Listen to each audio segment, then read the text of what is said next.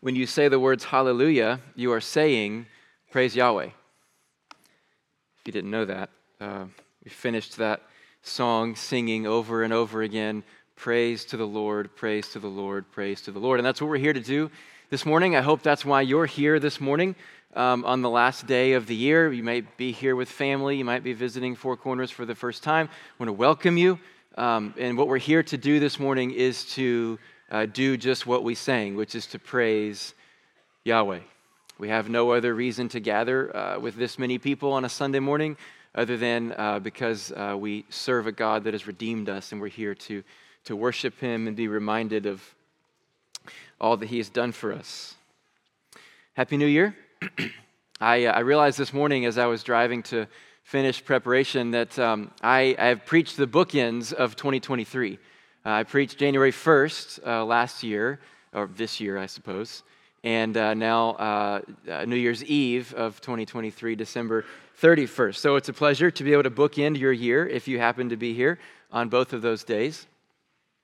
Um, I trust that over the last week or so, you've, you've been uh, able to consider and meditate what we heard last week, which was the earth shattering news that God has become man uh, on Christmas Eve last Sunday, and then again at our Christmas Eve service, Lonnie took a break from Exodus and focused on John 1:14, that one verse that, that the Word has become flesh and dwelt or tabernacled among us. I hope that's, that's been something you've been able to think on, and I hope that's something that will animate you as you move into the new year.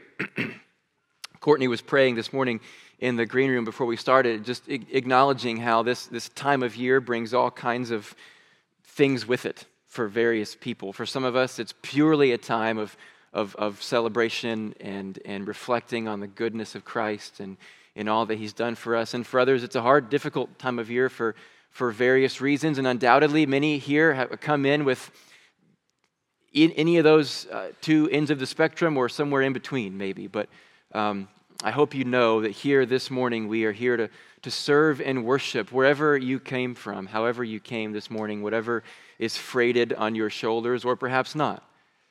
We're here to worship the God who became man.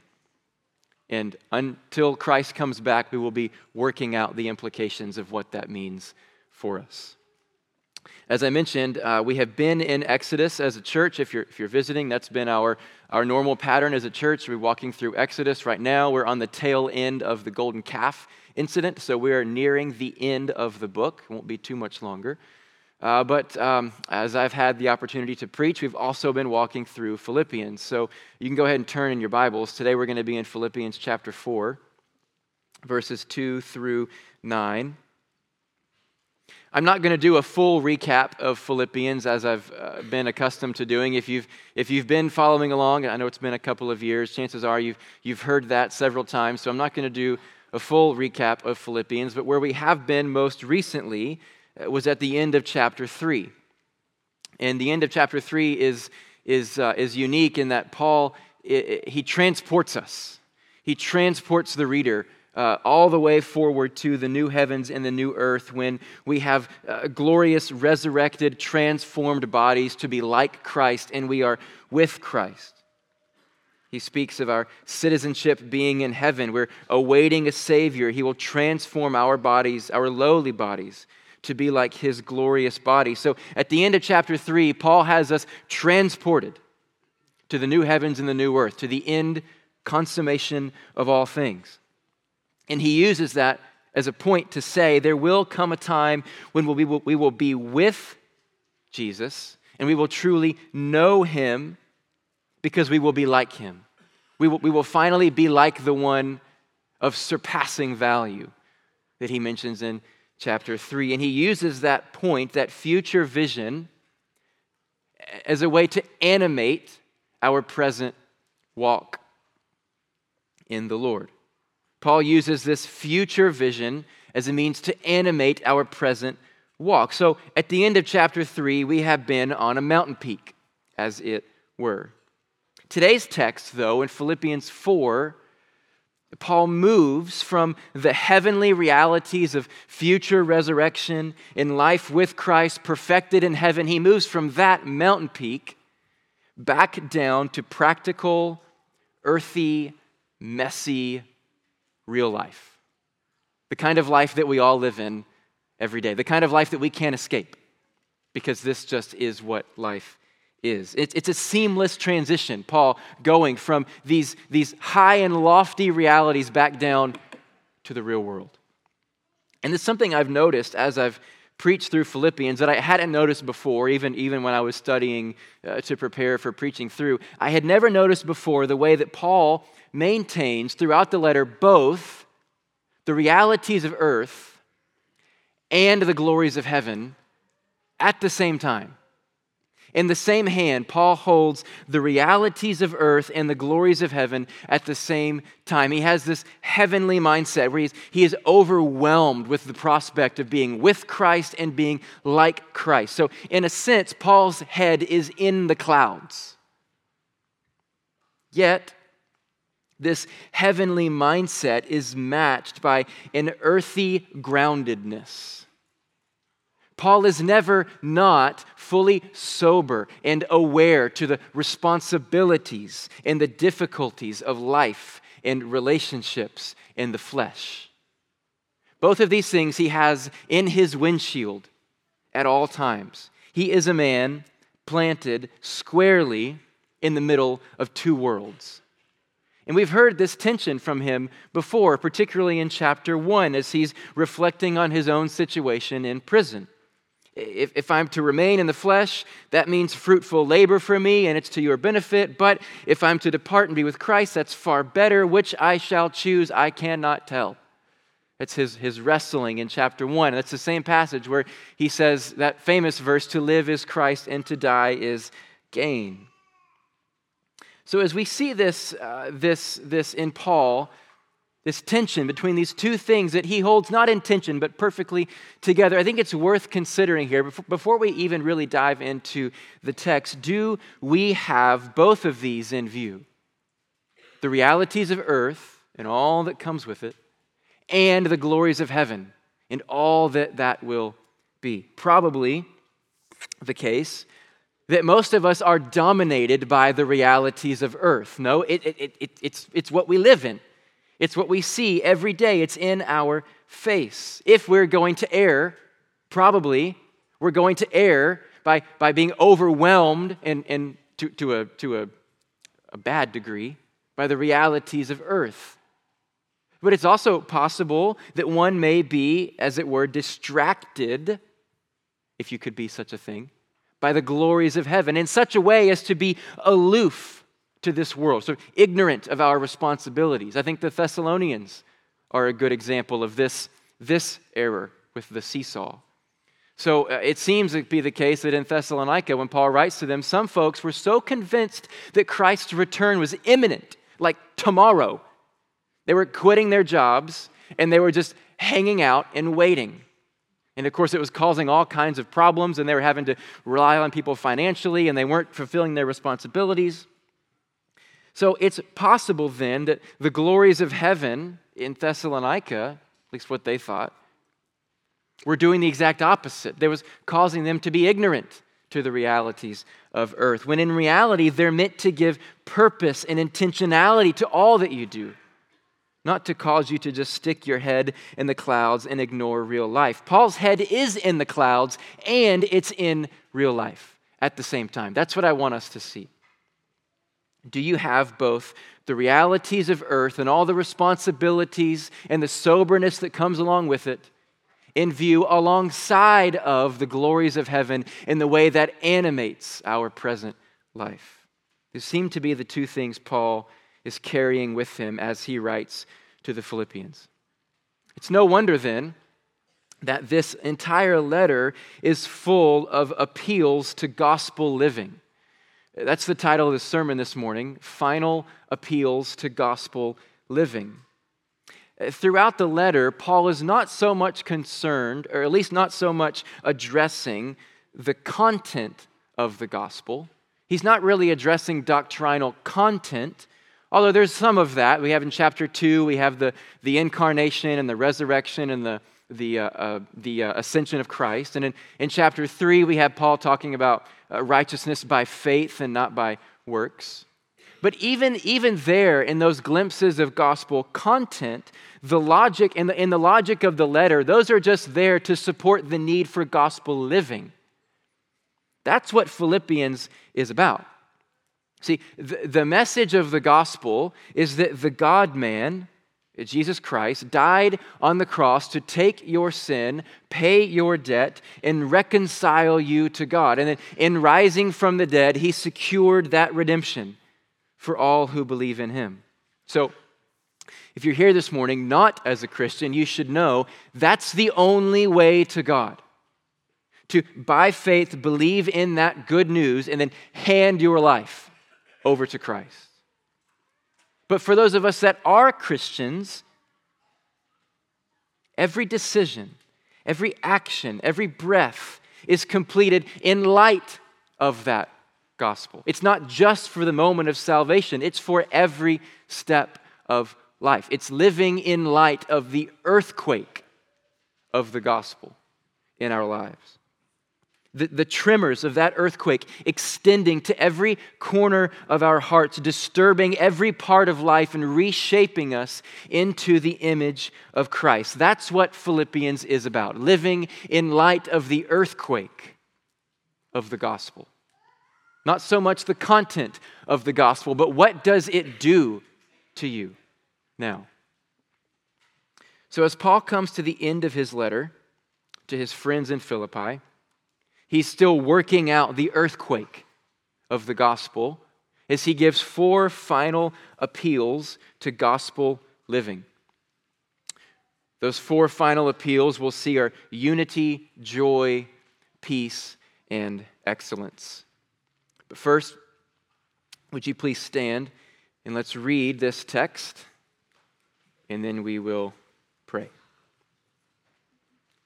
Philippians chapter 4 verses 2 through 9.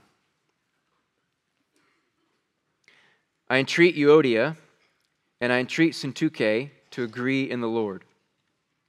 Yes, I ask you also, true companion, help these women who have labored side by side with me in the gospel, together with Clement and the rest of my fellow workers, whose names are in the book of life. Rejoice always in the Lord. Again, I will say, rejoice. Let your reasonableness be known to everyone. The Lord is at hand. Do not be anxious about anything, but in everything, by prayer and supplication, with thanksgiving, let your requests be made known to God. And the peace of God, which surpasses all understanding, will guard your hearts and your minds in Christ Jesus. Finally, brothers, whatever is true, whatever is honorable, whatever is just, whatever is pure, whatever is lovely, whatever is commendable, if there is any excellence, if there is anything worthy of praise, think about these things. What you have learned and received and heard and seen in me, practice these things, and the God of peace will be with you. You can be seated. Let's pray to this God of peace he will help us. God, we turn to you now, knowing that this is what we feed on.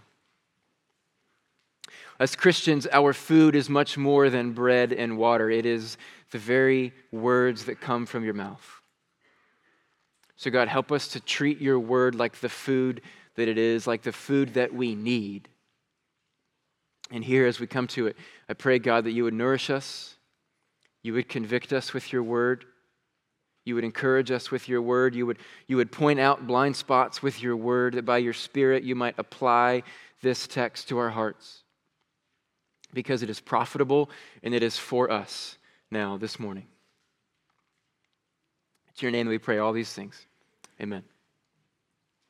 I do want to mention, too, uh, welcome to all of uh, the kids. It's a fifth Sunday, which means we we get all of our younger kids with us here this morning, too. So, uh, welcome you guys. Um, hopefully, uh, these words are pretty easy for you to see. So, I would encourage you, if you can, write them down and at least try to leave with unity, peace, joy, and excellence in mind, because I bet you'll recognize some of these things that we're talking about.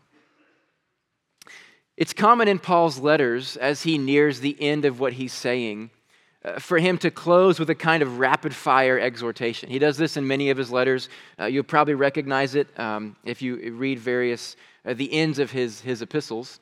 Uh, sometimes these are long, uh, seemingly uh, stream of consciousness instructions uh, from Paul. They often seem rather staccato, kind of short bursts of instructions that may be disconnected from each other, but grouped together as a final appeal before signing off with greetings. And this is a, a, shorter one, but what we have is that kind of exhortation in today's text. But my last chance to get a few, to cram a few things in before I say goodbye. And we see that here with these appeals to unity, joy, peace, and excellence. The first appeal Paul gives is to unity, verses 2 and 3. I entreat Euodia and I entreat Syntyche to agree in the Lord. Yes, I ask you also, true companion, help these women who have labored side by side with me in the gospel, together with Clement and the rest of my fellow workers whose names are in the book of life.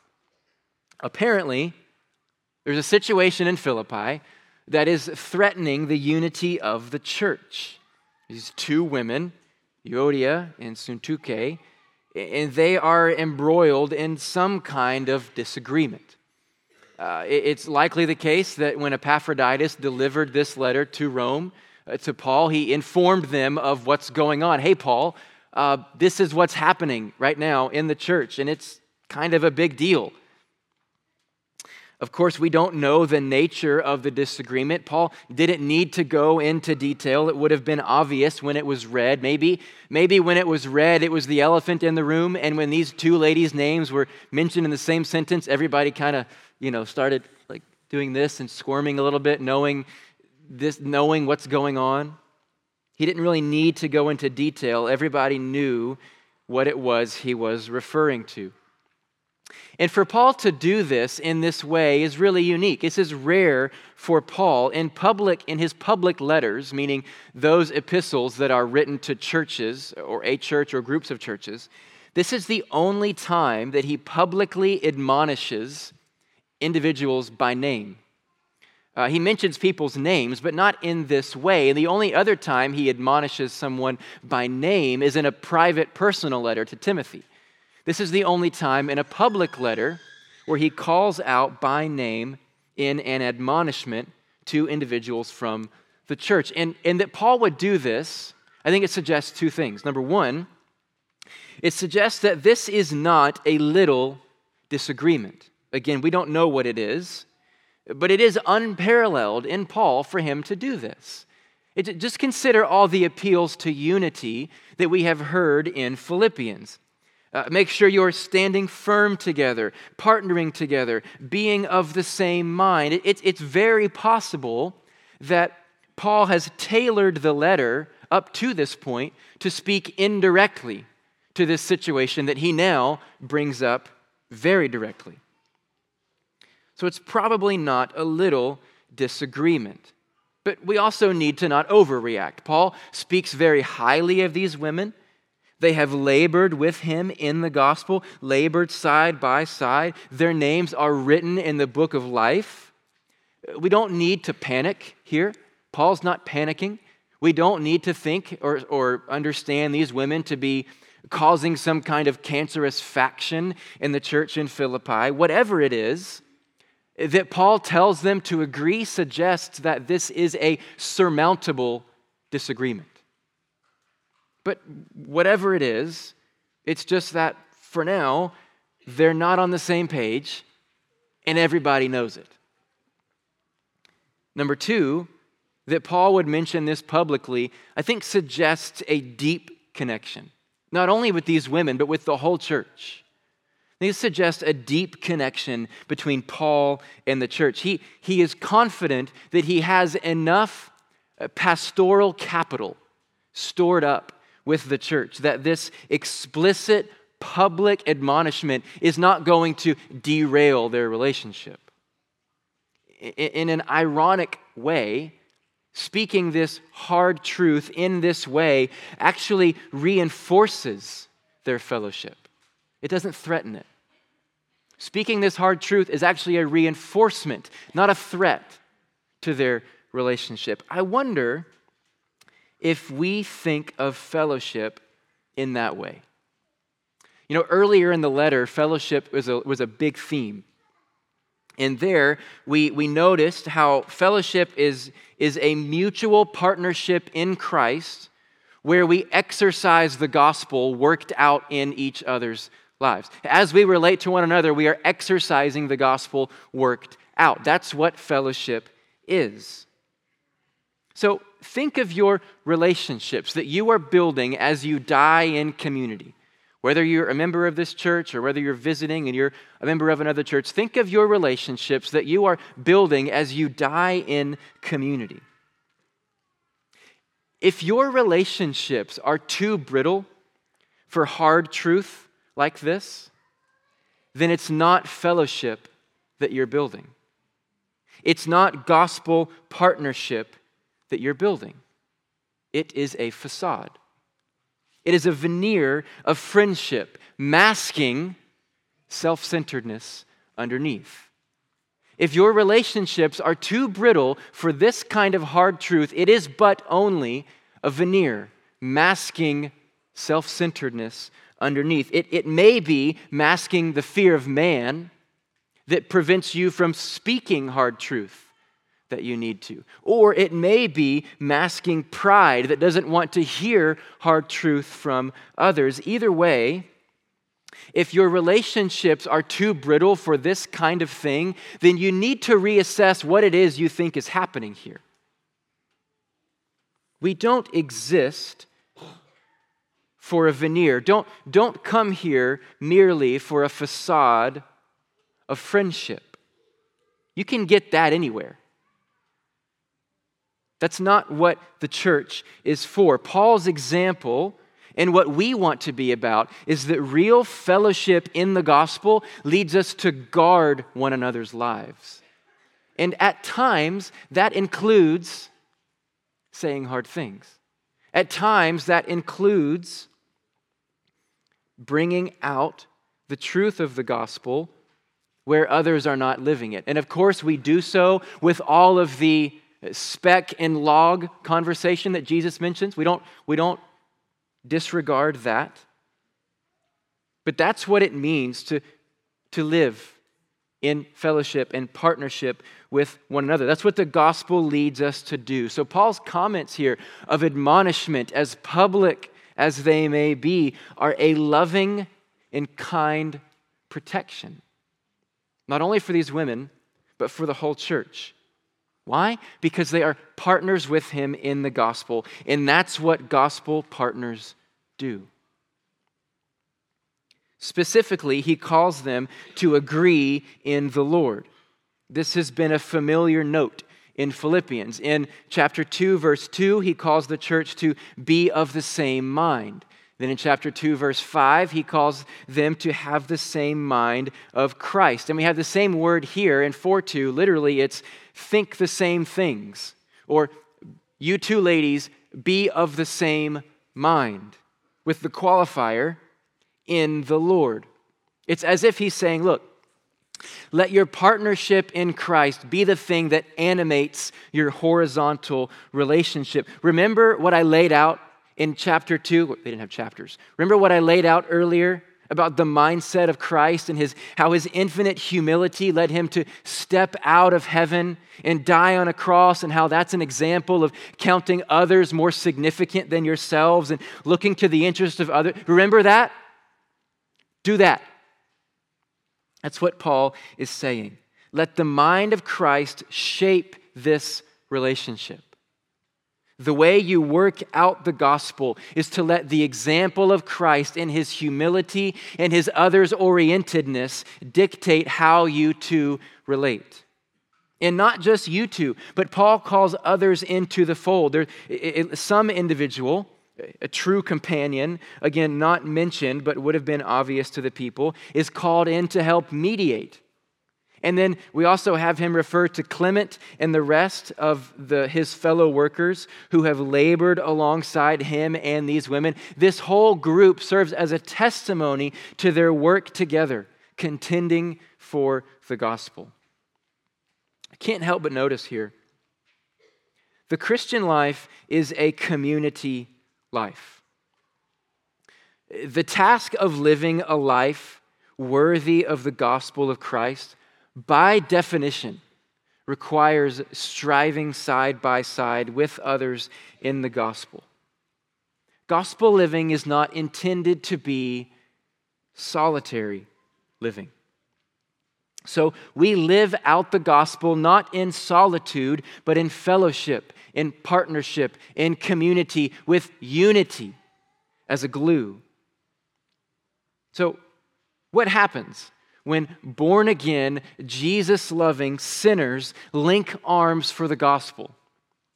Well, by God's grace, some fruit is born, and then eventually, or maybe on the first day, the flesh comes out. That's what happens. That's what happens. Now, this situation happened to be engraved in Holy Scripture. Poor Euodia and Syntyche, right? We, we, so we, we tend to think, we tend to hold up these two women as, the, as if they're the paradigm of, you know, the feuding sisters of Philippi or something. But the, every single church in history, this happens in. This is not extraordinary. This is not spectacular. What Paul is saying is look, expect this, right? We, we are realistic. As you live out your fellowship here at Four Corners, expect to see the flesh in others. And expect for them to see yours, by the way. As you link arms in the gospel, when the flesh, when the flesh comes out, live a fully formed Christian life, shaped by the mind and the example of Christ, both in the vertical and the horizontal. I think that's what we see with this situation. Yes, it's a significant disagreement. Yes, it needs to be remedied. Yes, it may be a threat to the unity of the church. But this is not extraordinary. Paul simply said, I, have already laid out the kind of life that we are to live. And when you live this kind of life with the mind of Christ, these things take care of themselves. So agree in the Lord agree in the Lord. I want to appeal to those of you who may be living a life tangent to the body. Perhaps near, but not striving together side by side. That language is a little strong. You may be aware of others, but not linked with them in any kind of meaningful way. I, I hope Philippians gives you a longing for this kind of fellowship. If you were to just to take Philippians at face value, you would not think Paul has a category for such tangential relationship to the body. I think such a thing would be foreign to him, given the way he writes in this letter. I want to read this quote from Kent Hughes. He says, Those who follow hard after Christ live with tensions and troubles that the uncommitted heart does not know. So, yes, following Christ and partnering with his people does come with the potential for tension and trouble when the flesh comes out. You and I are sinners still, after all. But therein lies the opportunity to exercise the mind of Christ as you are being transformed into his image. Yes, the opportunity to exercise the mind of Christ. In, the same way that God has designed marriage to be a sanctifying agent in your life, if you're married, God has designed the body of the church to be a sanctifying agent in your life. So to, to keep the church at arm's length is to spurn the agent of God's sanctifying grace that's held out for you. To intentionally keep the church here is to say, No thanks, God. I don't want to grow in that way. I don't want to be made like Christ in that way. Our hearts are by nature self centered and self preserving and defensive. The gospel, however, is the good news of Jesus Christ, who had the right to be self centered. That's the point of Philippians 2 6. Yet he laid it down for the good of others. So it's him that we follow. Paul calls these ladies and the Philippian church and Four Corners Church to work out this mindset of Christ with one another. And as we, are do, as we do that, we are working unto unity. We are working unto, to use the language of this letter, we are working unto standing firm in one spirit, to striving side by side for the faith of the gospel. We are working unto being of the same mind, having the same love, being in full accord and of one mind, he says in chapter 2. Well, if unity and partnership and fellowship have been peak themes in Philippians, no less has been joy. Only one chapter earlier, Paul wrote in, in, chapter 3, verse 1 Finally, my brothers, rejoice in the Lord. And now, again, he writes here in chapter 4, verse 4 Rejoice in the Lord always. Again, I will say, rejoice. It seems relevant that Paul would go here again at the end of the letter.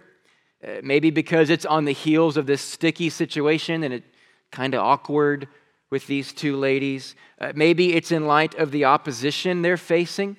You know, we don't typically think of Philippians as, as a letter of suffering and opposition, but Paul has mentioned so more than once. In chapter 1, he tells them to not be frightened by their opponents. Apparently, there's a need for them to have to stand firm in the gospel. Uh, they're engaged in some kind of conflict. Maybe it's a conflict with the governing authorities. We don't know. Or maybe, maybe they're burdened by Paul's situation and the opposition he's facing in Rome in prison. But for all of these reasons, Paul issues the reminder that joy is to be a constant note of music in their life. Rejoice always. Again, rejoice. This is a defining characteristic of the Christian life. It's not self fabricated joy, it's, it's produced by the Holy Spirit. This is the, the second of the fruits of the Spirit love, joy. In Galatians 5, gospel living is joyful living. Always. Gospel living is always joyful living, and such constancy is possible because the person of God is the source from which our joy springs. His, his mercy and his kindness, his goodness, his, his patience lead us to rejoice in him, even when everything about the situation would lead us to the opposite. Think of, uh, to use a Philippian example, think of Paul and Silas in prison in Acts 16 in Philippi. They've been wrongly jailed, but at midnight, what are they doing? They're praying and they're singing hymns to God. Maybe a little bit of fear and uncertainty, undoubtedly, though, with joy. Why with joy? Because they are held by the God of heaven. Uh, consider where Paul is as he writes to the Philippians over and over and over to rejoice. Again, I say rejoice, rejoice. Paul is writing these words in prison in Rome. The Philippians are better off than he is. And he's telling them to rejoice. He's not writing from some carefree ivory tower. It's easy to rejoice when you're uh, sitting on the beach or when you're on vacation in a cabin in the mountains. There's the coffee and the cup and the fire, and you know. I, well, I don't know about you. In my stage of life, the words vacation and relaxing don't go together very often. That's the case for many of you. But you get what I mean. It's easy to rejoice in those situations. It's easy to rejoice after you receive the Christmas bonus, right? I want to read this. I just can't improve on this, uh, this quote from Moises Silva, who's a, one of the Philippian commentators that I have I enjoy. He says this Clearly, Paul does not have in view the kind of superficial happiness that manifests itself only when things go well. No, it is a rejoicing that can be had always because it depends not on changing circumstances, but on the one who does not change. regardless of the circumstances, whether in prison in Rome or on a white sandy beach, when the bell of your life is struck, may it ring with joy. Looking away from changing circumstances to the one who does not change reminds us once again that even rejoicing is an act of looking away from self. Even rejoicing is an act of looking away from self. The more you gaze here, the harder it will be to rejoice. But conversely, the more you gaze at Christ, the more you ruminate on his glory and chew on his grace, the more you sit with him in his word, or to use the language from Colossians 3 that Jared read, the more you seek the things that are above, where Christ is seated, and you set your mind there the more you will ooze joy. This is a good time to reflect on the year past. When the bell of your life is struck, is it joy or is it a minor key, one of the black keys? Is it a minor key of discontentment and complaining and just never quite satisfied? Is that what the tone of your life rings out with? Well, your lack of joy is not due to your circumstances. Changing your circumstances will not produce joy if that's what you're counting on.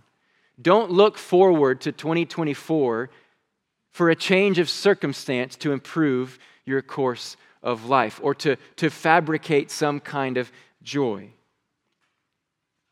The lack of joy in your life, if there is a lack of joy, is due to an overabundance of self. If there is a lack of joy in your life, it is due to an abundance of self. So, friends, rejoice in the Lord. Again, I say rejoice. It matters not your income or your health status or your stress level or your happiness. A life reconciled to God, purchased by the blood of Christ, and applied by the new birth of the Spirit will be a joy filled life. It will. Closely related to joyfulness is reasonableness or gentleness. You know, joy is a visible thing. When you, when you run into somebody that's, that's joyful, it is evident. It is obvious when their joy sort of exists outside of their circumstances. And that ought to be the case. Gospel living ought to be evident to the world, no? Paul, Paul wrote in chapter 2, verse 15, that we, we work out our salvation in the midst of a crooked and twisted generation among whom we shine as lights in the world. So, here in verse 5, Paul encourages them to have a gentleness, not just among each other, but evident to everyone. Let your reasonableness, or if you're in the ESV, you have a footnote that, that points you to gentleness. Let your reasonableness or gentleness be known to everyone. The idea seems to fit with the opposition that they may be facing here, even though they might be in the right, objectively speaking. Say their opposition may be against the governing authorities. They may, objectively speaking, be in the right. They may even have the law on their side. But what honors God is not to, to make a scene and to demand fairness and to get what's theirs. After all, they serve a Jesus who undertook the most unfair assignment in all of history. He did not get what was his, he gave up what was his. That's the point of 2 6 when Paul writes that he did not count equality with God a thing to be grasped or a thing to be held on to.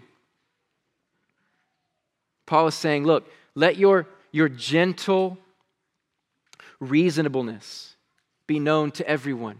You don't have to demand what's yours. He, now, don't, don't over apply this. He's not calling for some kind of, you know, sweeping injustice under the rug.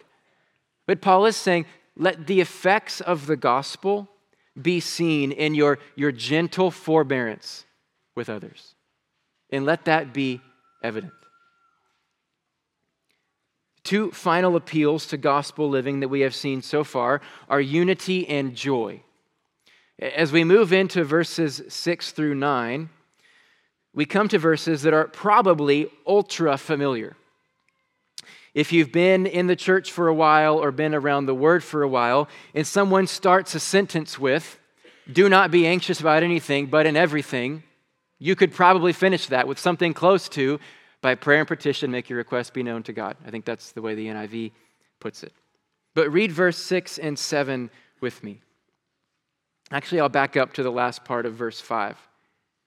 The Lord is at hand. Do not be anxious about anything, but in everything, by prayer and supplication, with thanksgiving, let your requests be made known to God. And the peace of God, which surpasses all understanding, will guard your hearts and your minds in Christ Jesus. Peace is what we come to with this third appeal to gospel living. As with the call to rejoice, the call to peace and to cease from anxiety is also appropriate given the Philippian situation, at least from what we can discern. We've already talked about how there's active opposition. There may be the potential for disunity that weighed heavy, not to mention the daily battle of faithful Christian living particularly in a, in, a, in a Roman colony that might have come with all kinds of civil and financial consequences for living a life devoted to Christ. So, Paul is calling them to cease from anxiety, even if, though, there are some there that aren't particularly anxious. The, the temptation to succumb to anxiety is, is universal. Who among us has not been anxious? Who among us has not been worried about the unknown or lacking in faith and trust and contentment? So, even if the Philippian situation does not invite this word, it is timely nonetheless. The human condition can always use the call to not be anxious. The words from Paul are relatively straightforward do not be anxious about anything. They're straightforward, but not necessarily absolute. Uh, the, the, the, the theme of anxiety in the New Testament is too broad for it to be absolute. In many areas, we have uh, Paul and, and, and others speaking of ang- anxious anxiety or concern in a, in a positive light. Uh, in this letter, for example, we see it in chapter 2, verse 20. Paul refers to Timothy's genuine concern for the Philippians. Uh, or in 1 Corinthians 12, Paul refers to the members of the church having the same care, the same concern, the same anxiety for one another, the same anxious concern for one another. And I want to read this, uh, these few verses in 1 Corinthians 7. Paul says this I want you to be free from anxieties the unmarried man is anxious about the things of the Lord, how to please the Lord. But the married man is anxious about worldly things, how to please his wife. Worldly things. And his interests are divided. And the unmarried or betrothed woman is anxious about the things of the Lord, how to be holy in body and spirit. But the married woman is anxious about worldly things, how to please her husband. So he's speaking of being anxious to please the Lord, a husband anxious to please his wife, or a wife her husband. Surely Paul is not saying it's wrong to want to please the Lord. Of course not. What he's saying is there is a good and a right concern we have about things and about, about others. I want to point out these distinctions to say that Paul is not calling the Philippians to not have concerns. Do not be anxious about anything does not equal do not be concerned about anything. That's not what Paul is calling to. Undoubtedly, he has Jesus' words from the Sermon on the Mount in mind. I want to read those from uh, Matthew chapter 6, uh, verses 25 through 34. This is from the Sermon on the Mount. Jesus says, Therefore, I tell you, do not be anxious about your life, what you will eat or what you will drink, nor about your body and what you will put on. Is not life more than food, and the body more than clothing? Look at the birds of the air. They neither sow nor reap nor gather into barns, and yet your heavenly Father feeds them. Are you not of more value than they? And which of you, by being anxious, can add a single uh, uh, hour to his span of life? And why are you anxious about clothing? Consider the lilies of the field, how they grow. They neither toil nor spin. Yet I tell you, even Solomon in all his glory was not arrayed like one of these. But if God so clothes the grass of the field, which today is alive and tomorrow was thrown into the oven, will he not much more clothe you, O you of little faith? Therefore, do not be anxious, saying, What shall we eat, or what shall we drink, or what shall we wear? For the Gentiles seek after those things, and your heavenly Father knows that you need them all. But seek first the kingdom of God and his righteousness, and all these things will be added to you. Therefore, do not be anxious about tomorrow, for tomorrow will be anxious for itself. Sufficient for the day is its own trouble. Jesus adds some specificity to the kind of anxious we are not supposed to be. And what we see there in Jesus' words is an anxiety over future provision. What will we eat? What will we drink? What will we wear? It's an anxiety that is born out of little faith. What this is, at its core, is anxiety about the unknown. Hence, Jesus' words at the end do not be anxious about tomorrow. I think it's safe to say given Jesus' words and Paul's words, which we get fairly extensive on this, this subject of anxiety. Safe to say, there is a kind of anxiety that is sinful because of its forgetfulness and its faithlessness. It, it, it's forgetful that the Lord that clothes even the flowers will surely clothe me. It, it's faithless because it trusts not in God's provision, but dwells on the uncertainty of what's to come. Once again, is looking like this back towards self. I don't think we can escape the category of sinful anxiety when we read Paul's and Jesus' words. Now, let's be careful we're not painting with an absolute brush. We're not disregarding the real presence of uh, clinical issues or chemical imbalances. I certainly am not in a position to say those things don't exist.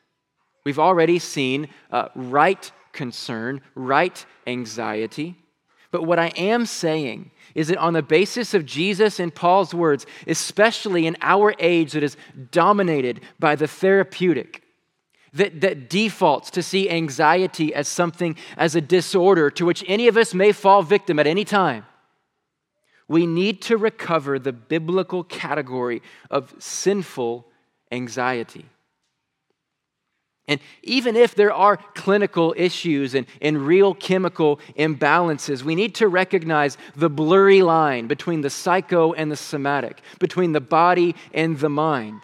There may exist real uh, mental abnormalities and sinful anxiety in the same mind, in the same heart. So if you find yourself to be a particularly anxious person, Rather than starting by altering your environment or, or finding some coping mechanisms, your first response needs to be repent.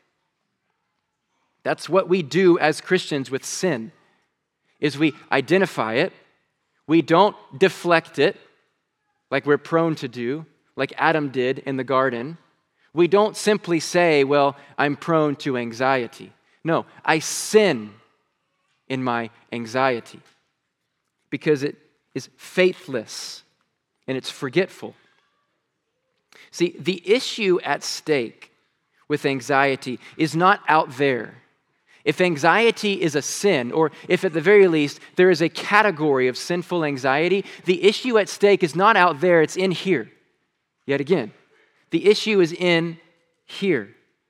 The battle here is not waged externally, it's waged in the heart. See, the external battle would wage against anxiety by saying, I'm going to become anxiety free by becoming worry free. If I can just eliminate my responsibilities, if I can just pare down those anxiety inducing elements of my life, then I can eliminate my anxiety, eliminate my concerns, eliminate my anxiety. But the solution does not lie in paring down life to the bare minimum responsibilities. That's not the solution Paul offers. It's not that, okay, I'm at an eight.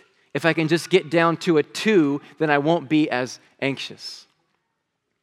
Rather than an external battle, the path to anxiety free is waged internally in prayer. Paul moves directly to the anxious antidote in verse 6. Do not be anxious about anything, but in everything, by prayer and supplication, with thanksgiving, let your requests be made known to God. There's no magic formula. There's no ultra spiritual path or words to say. Pray and cast your anxieties onto your Father. That's what Paul calls us to do here. Do you have requests? Do you have apprehensions? Have you talked to your Father about them? That's what Paul asks us to do. It's not that we need to inform God so he can stay up to date on our wish list. Prayer in the face of anxiety is an acknowledgement of our dependence on God and our complete trust in Him to provide according to His good pleasure. When we pray in the face of anxiety, we are depending on God and we are acknowledging our complete trust in Him. You see, what's really happening in the anxious, non praying heart is continued dependence on self. That's where the sin is a refusal or a forgetfulness to acknowledge God as creator and provider and sustainer. And yet, the posture that prayer requires of us is a posture of dependence and trust. And we pray with thanksgiving, which further requires a posture of humility, knowing that we bring only empty hands to our Father. Anyone who has been anxious knows our hands are empty. If they were full, we could do something about it. But they're empty. That's the whole point. When we pray, we can't help but humbly bring empty hands to our Father with thanksgiving, knowing that our lives lie in the palm of His hand, and whatever we receive from Him is good. Whatever we receive from Him is for our good whether it seems that way or not. And when we approach God in this way, in the face of anxiety, the result is a peace that passes understanding. All human logic and previous experience may point to this being a hurricane, a heart of, of chaos and apprehension and fear and panic, but instead, the peace of God acts as a guard over your heart and your mind in a way that is simply inexplicable.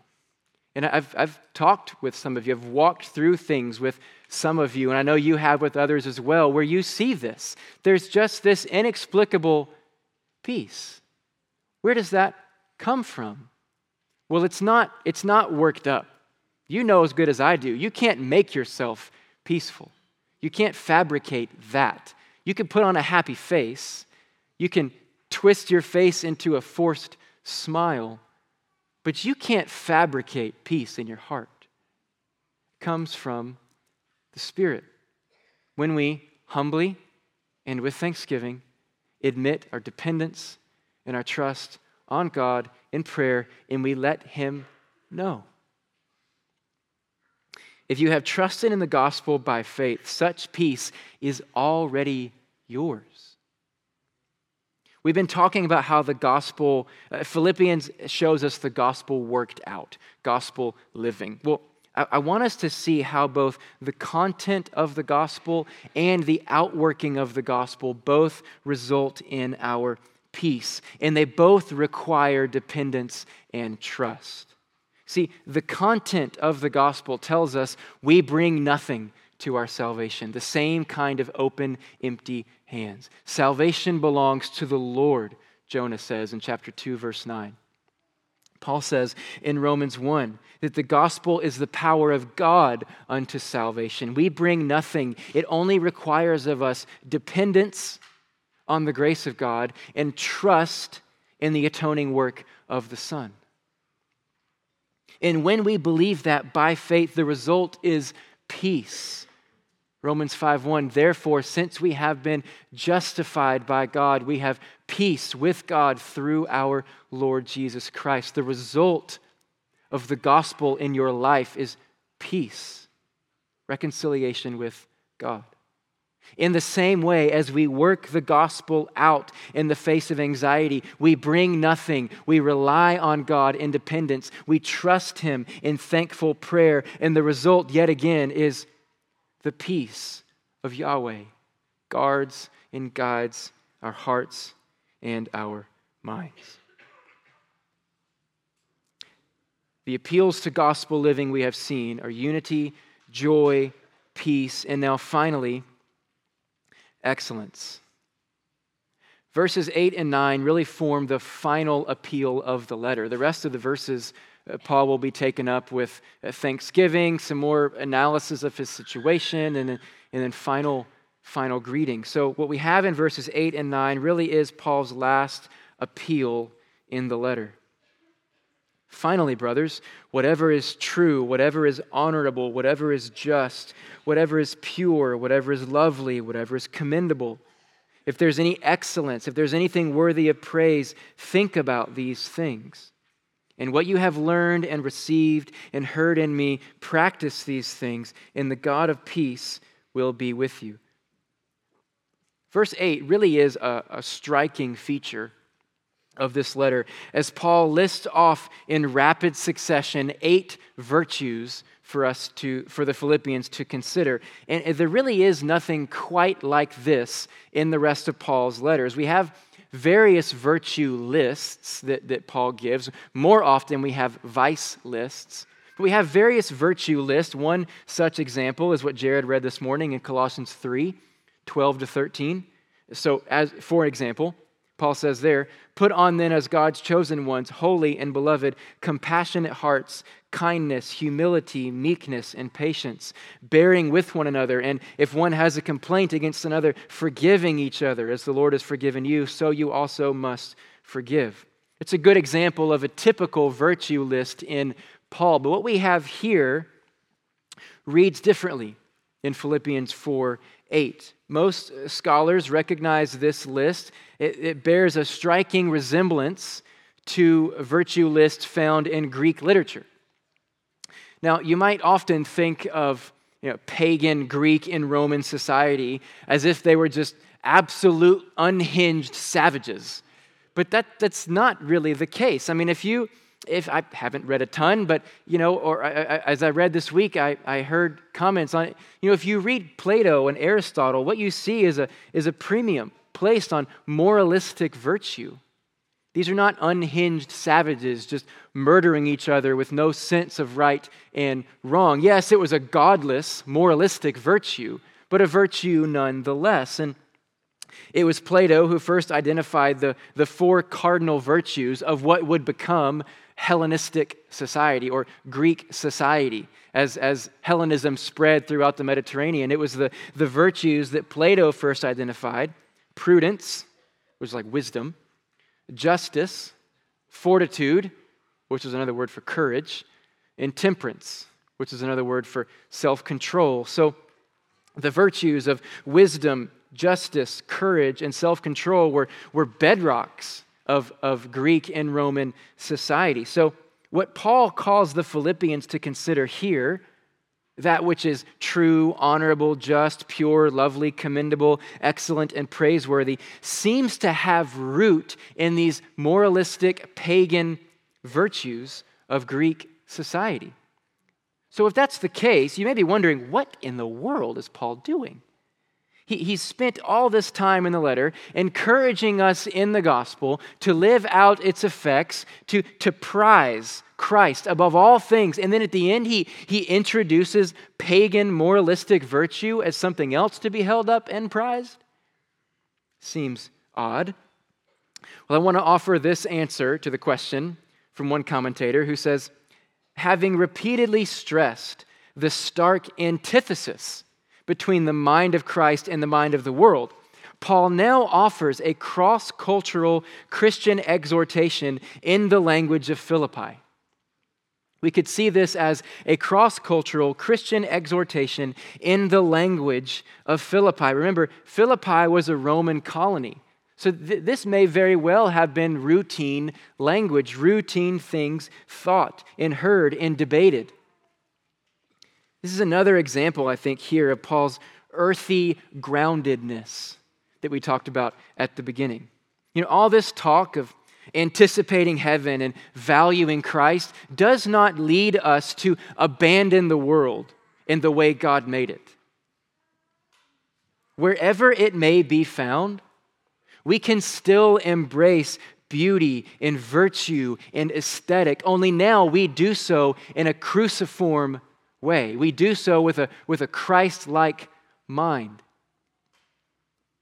The full message of the letter at this point would read any uh, reader who's paying attention to hear these things, Greek as they may be, and interpret them with the mind of Christ. Of course, in themselves, of course, such things are empty, godless, moralism that does not save and does not satisfy. But where Christ is all sufficient, these common grace virtues then become truly valuable. I thought this was helpful from Walter Hansen, who writes Ultimately, life in Christ brings to fulfillment the highest moral aspirations in the surrounding culture. So we do not honor God by emptying ourselves of all things earthy, but actually by filling up on everything designed by God. We don't need to be Gnostics that just reject all things material, the beautiful, and everything else. We don't need to be ascetics that just reject all pleasure. That's why Piper talks about Christian hedonism. We actually, we actually seek pleasure, baptized in Christ. And I think that's a bit of what's going on here. Paul's hope at the end of the letter is not for Philippians to reject what's in the world simply because it's in the world. Rather, he wants them to redeem what even the world can identify by seeing it in light of Christ. You know, I think this calls us to a ruthless elimination of things that don't fit into this category. Paul encourages them to think on these things, to consider these things. It, it reminds me of Hebrews 12, where, where Paul says to, to, uh, to cast off every weight and sin that so easily entangles. Maybe not sin per se, but simply unhelpful, drags on the Christian life. So, what habits, what rhythms, what preferences, what enjoyments do you entertain that are not true and honorable and just and pure. Where those exist, cut them out. They're not helpful for life in Christ. Don't spend mental energy entertaining what is not true and what is not honorable and what is not just and what is not lovely, what is not beautiful. So I think it's right for us to say listen to good music, eat good food, enjoy good wine if you want. Enjoy the things God has put on this earth. And as we do so, with the mind of Christ, we glorify Him for giving us good gifts. With Christ as your surpassing treasure, your surpassing value, be about truth and honor and justice wherever it may be found. Jared prayed this morning we can identify evil wherever it's found in our own hearts, in our own homes, perhaps in our own church, in our own country for sure. And we can identify right and honorable and true and lovely, beautiful things wherever they may be found. Pursue purity and beauty and excellence. And don't just think about them, but practice them. Verse 9 is a call to put verse 8 into practice. What you have learned and received and heard and seen in me, practice these things, and the God of peace will be with you. Not merely mental exercise. but we don't understand what Paul is saying until we put it into practice. The Philippians have learned and received and heard from Paul all kinds of ways to live out the gospel, how to suffer well, the way of Christ, how to live totally dependent on Him, how to be completely content, as he will say later in chapter 4. This is a letter consumed with the outworking of the gospel. And I think the theme of the, the theme of the letter, chapter 127, captures that well. Let your manner of life be worthy of the gospel of Christ. So it's no surprise that Paul concludes here on a note of practice, not of content, but of practice, working out. Christian, an earthquake has happened in you. The power of God is the gospel, and it has, it has happened in you as an earthquake. It's made you a new creation. So as you live out the gospel, pursue unity, pursue joy, pursue peace, pursue excellence, in the God of peace will be with you. Let's pray. God, we're thankful for the words that you give us here, not full of, of gospel content, God, but, but words full of teaching us how to live, how to live this life that's always difficult. We pray for your help. We pray for your mercy. We pray for your grace because we are forgetful and we come here every Sunday and we have sin to confess. And we need to be reminded of what we forgot from last week. So, God, would you have mercy on us as we, in our frailty, but by the power of the Spirit, attempt to live out the earthquake of the gospel that has happened in us? We pray now as we move to, uh, to participate in the Lord's Supper, as we partake of the body and the blood, that we would be reminded of what has happened for us in Christ we might be reminded of that earthquake. We thank you for your provision. We thank you for your Son. We thank you for your Spirit that guides us. And it's in your name we pray all these things. Amen.